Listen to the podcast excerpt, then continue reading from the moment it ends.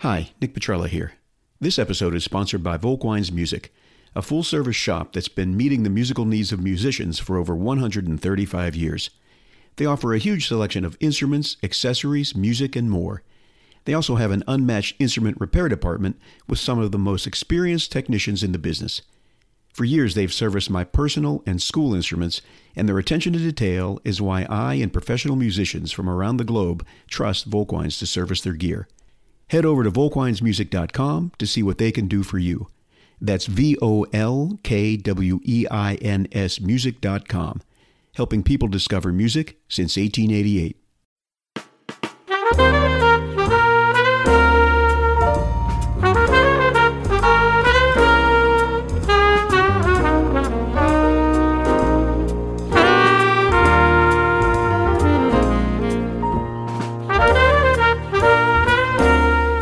Welcome to the Arts Entrepreneurship Podcast, Making Art Work.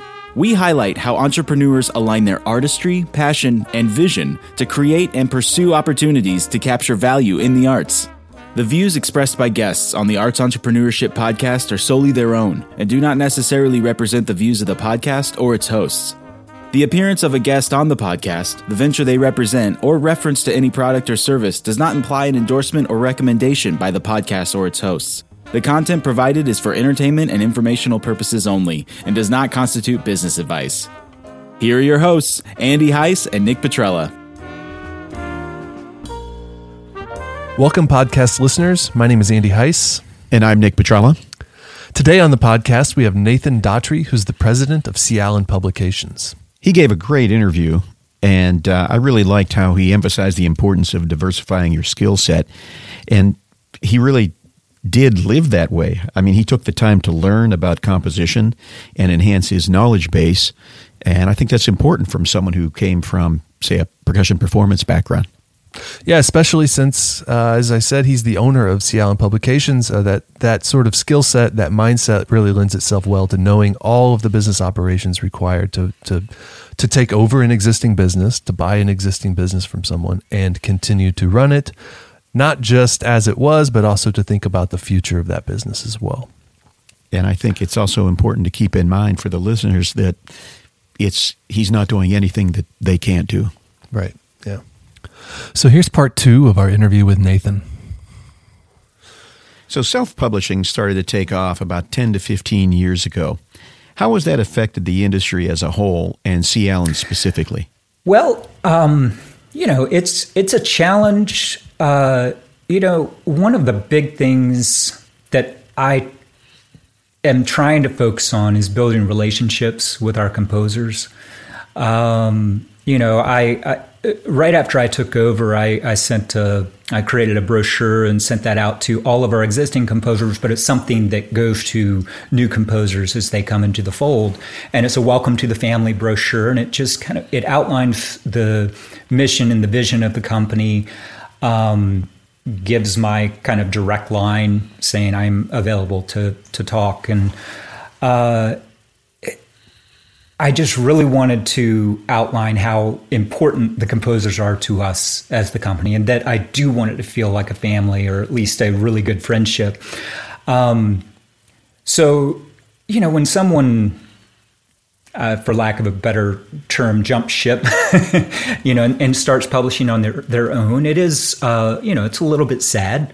Um, but at the same time, as a composer, I understand mm-hmm. it. I understand wanting to make more money off of your sheet music. Um, at the same time, uh, you know what you're inviting is a lot more work. Uh, you know, um, working for yourself uh, to get the music out there. Um, so you know, I don't think it has. I don't think it's affected us in a way that you would be able to tell looking at the bottom line.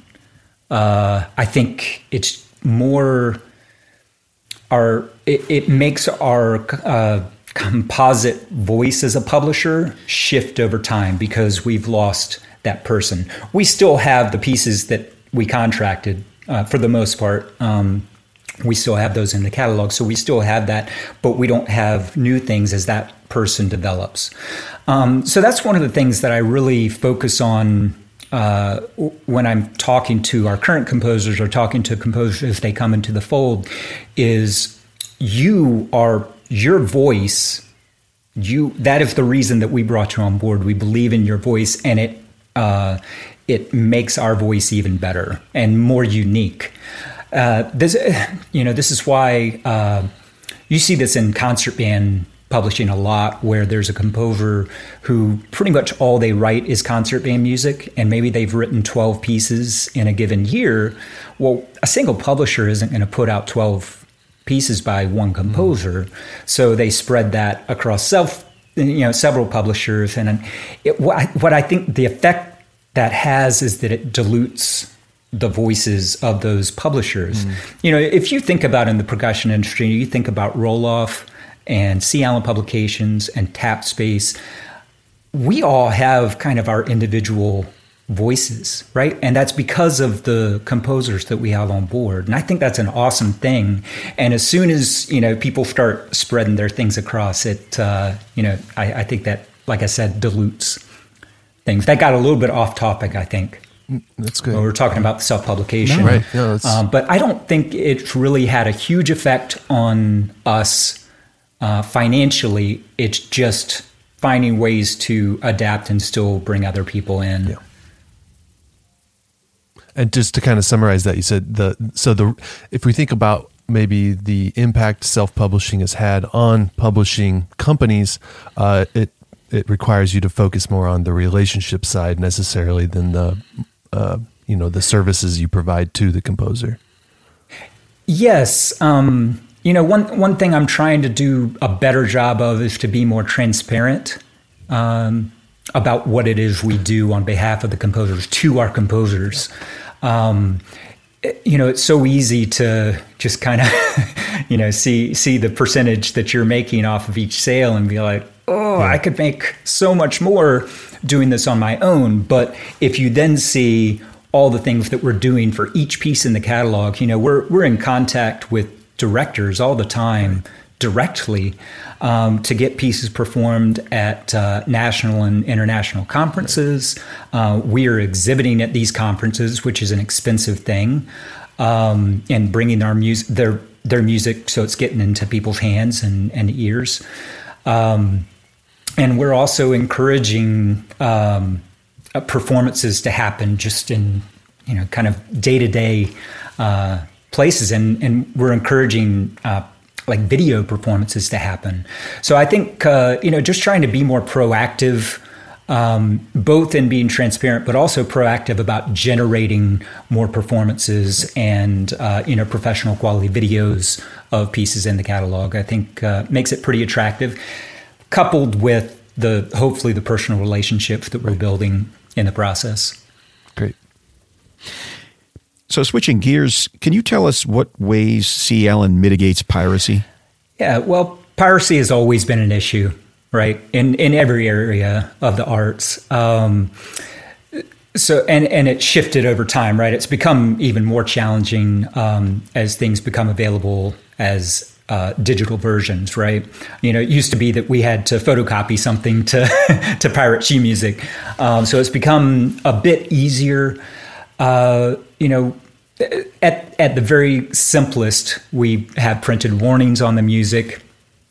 It, you know that I, I think probably only uh, affects somebody's conscience uh, in a very small percentage, um, but one of the things that we're doing um, currently is completely redesigning our website uh, from the ground up um, for a, a, lot of different reasons. Um, but this is one area that we're going to improve things is on the uh, security side of things uh, as we get more heavily into um, digital products.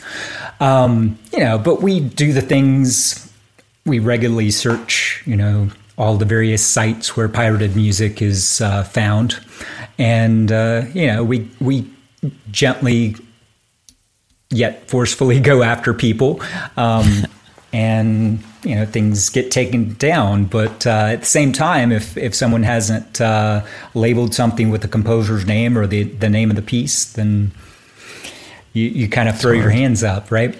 Uh, you know, one one other area this I guess could fall under this uh, is when people uh, arrange something without getting permission. Uh, and you know we'll see that uh, in in marching band um, quite a bit, right? So we've had to go after a, a few ensembles over the years, uh, uh, bring our lawyer into the mix.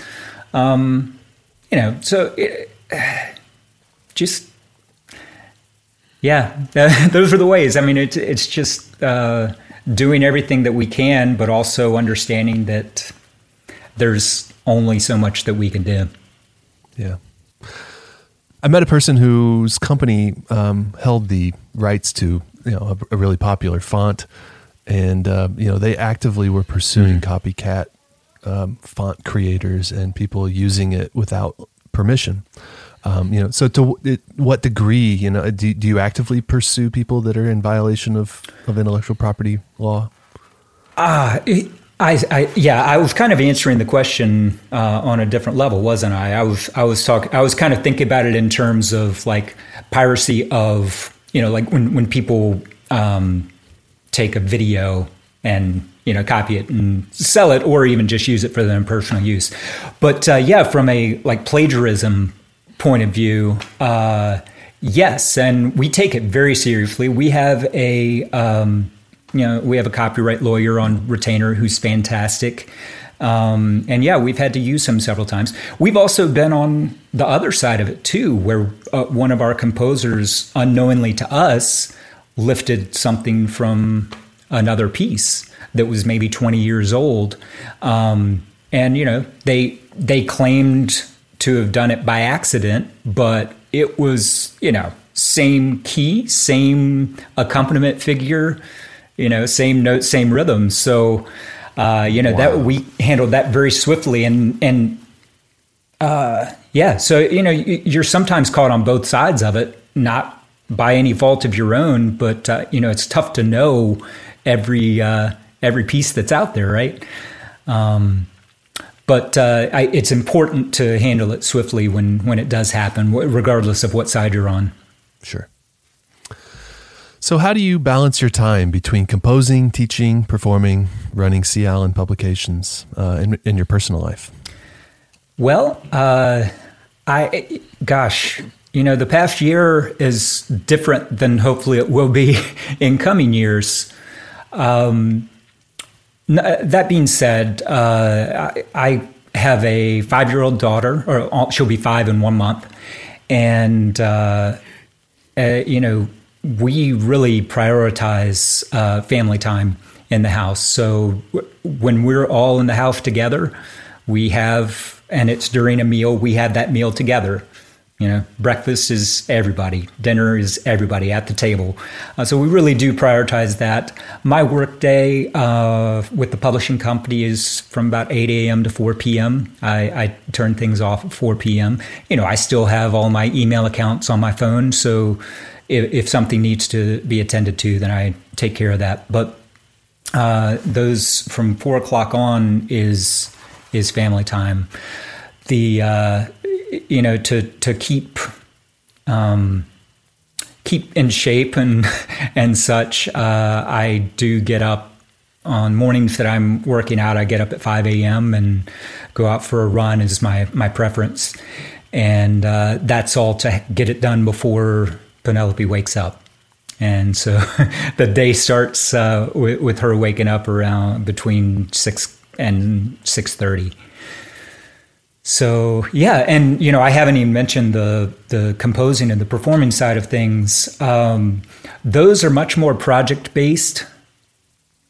Uh, so I at this stage in my life, I'm not practicing every single day. Uh, I, am fortunate working from home that I do have, uh, you know, marimba and a vibraphone um, here in my office. Uh, so that's great, and so I can pop over and play a few notes uh, w- when I want to. Um, but yeah, I just have to make time, and uh, got, right now it's making time during my business day um, because I can just walk over here and I can practice for 30 minutes if I need to. Um, but like I said, it's project based. It's kind of I, I, I like to say that it's emergency based. You know, whatever's coming up soon, you make time for it, and you know that'll uh, make its way into the weekend. I have, gosh, starting. I have a commission that's due in May, and then I have about four more pieces that are due in the months wow. following that. Um, I've not done hardly any composing over the past year. Uh, I've done a lot. I've done some arranging of things for the company, um, but my mode of operation with composing is to get out of the house and go to like a coffee shop, and I've not had that option. And so, getting in the right mindset here, where there are so many things, you know, tugging at me, uh, has been a real challenge. So it's kind of I've put that aside and know that you know I'm I will be. Uh, 100% uh, vaccinated here in, in a week and a half. So, hoping to get back into something approximating normal. Sure. Yeah. That sounds like you have a great work life balance. I hope so. Yeah, that's it's the it's what we aim for. So. It's all and it's all about the change again, yeah. right? I mean, with the as we all as as the world returns to whatever the new normal is. Absolutely. Right? So, what were some of the challenges you encountered um, in the transition of ownership of the business? So, when when you bought the business from the previous owner? Well, um, you know, eh, one of the really nice things, without going into a lot of specifics sure. uh, yeah. for, for legal, legal reasons, um, one of the really nice things about the transition is the way that we set it up. Uh, there was not a lot of personal risk for me. Mm. Um, that certainly helped with the decision. Uh, that made it a lot easier. Um, but also, you know, I have I have over a hundred publications uh, with the company.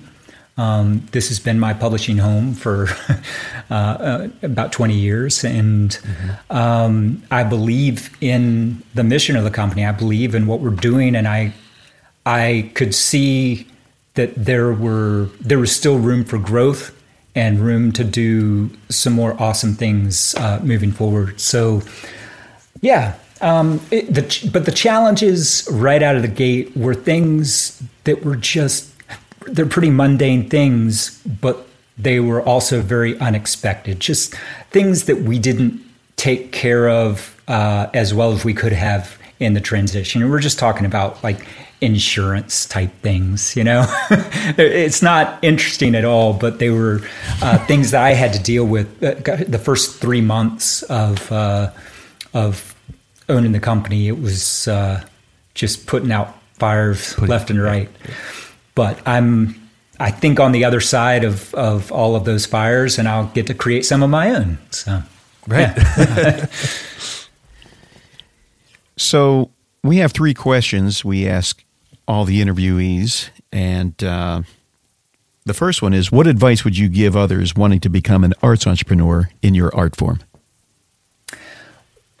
Well, I think diversifying uh, your your skill set, um, learning as many things as you can, especially while you're uh, in an educational situation, you know, you have access to, to things that you might not have access to when you get out.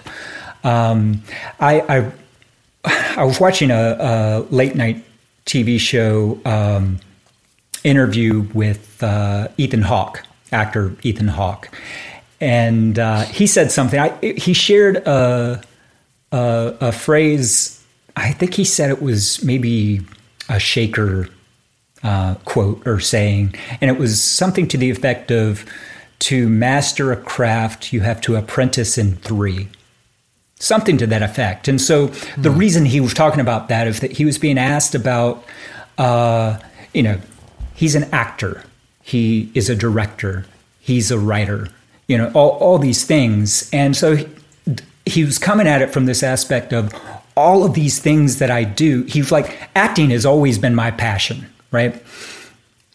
But all these other things, the writing, the, the directing, they inform the acting craft.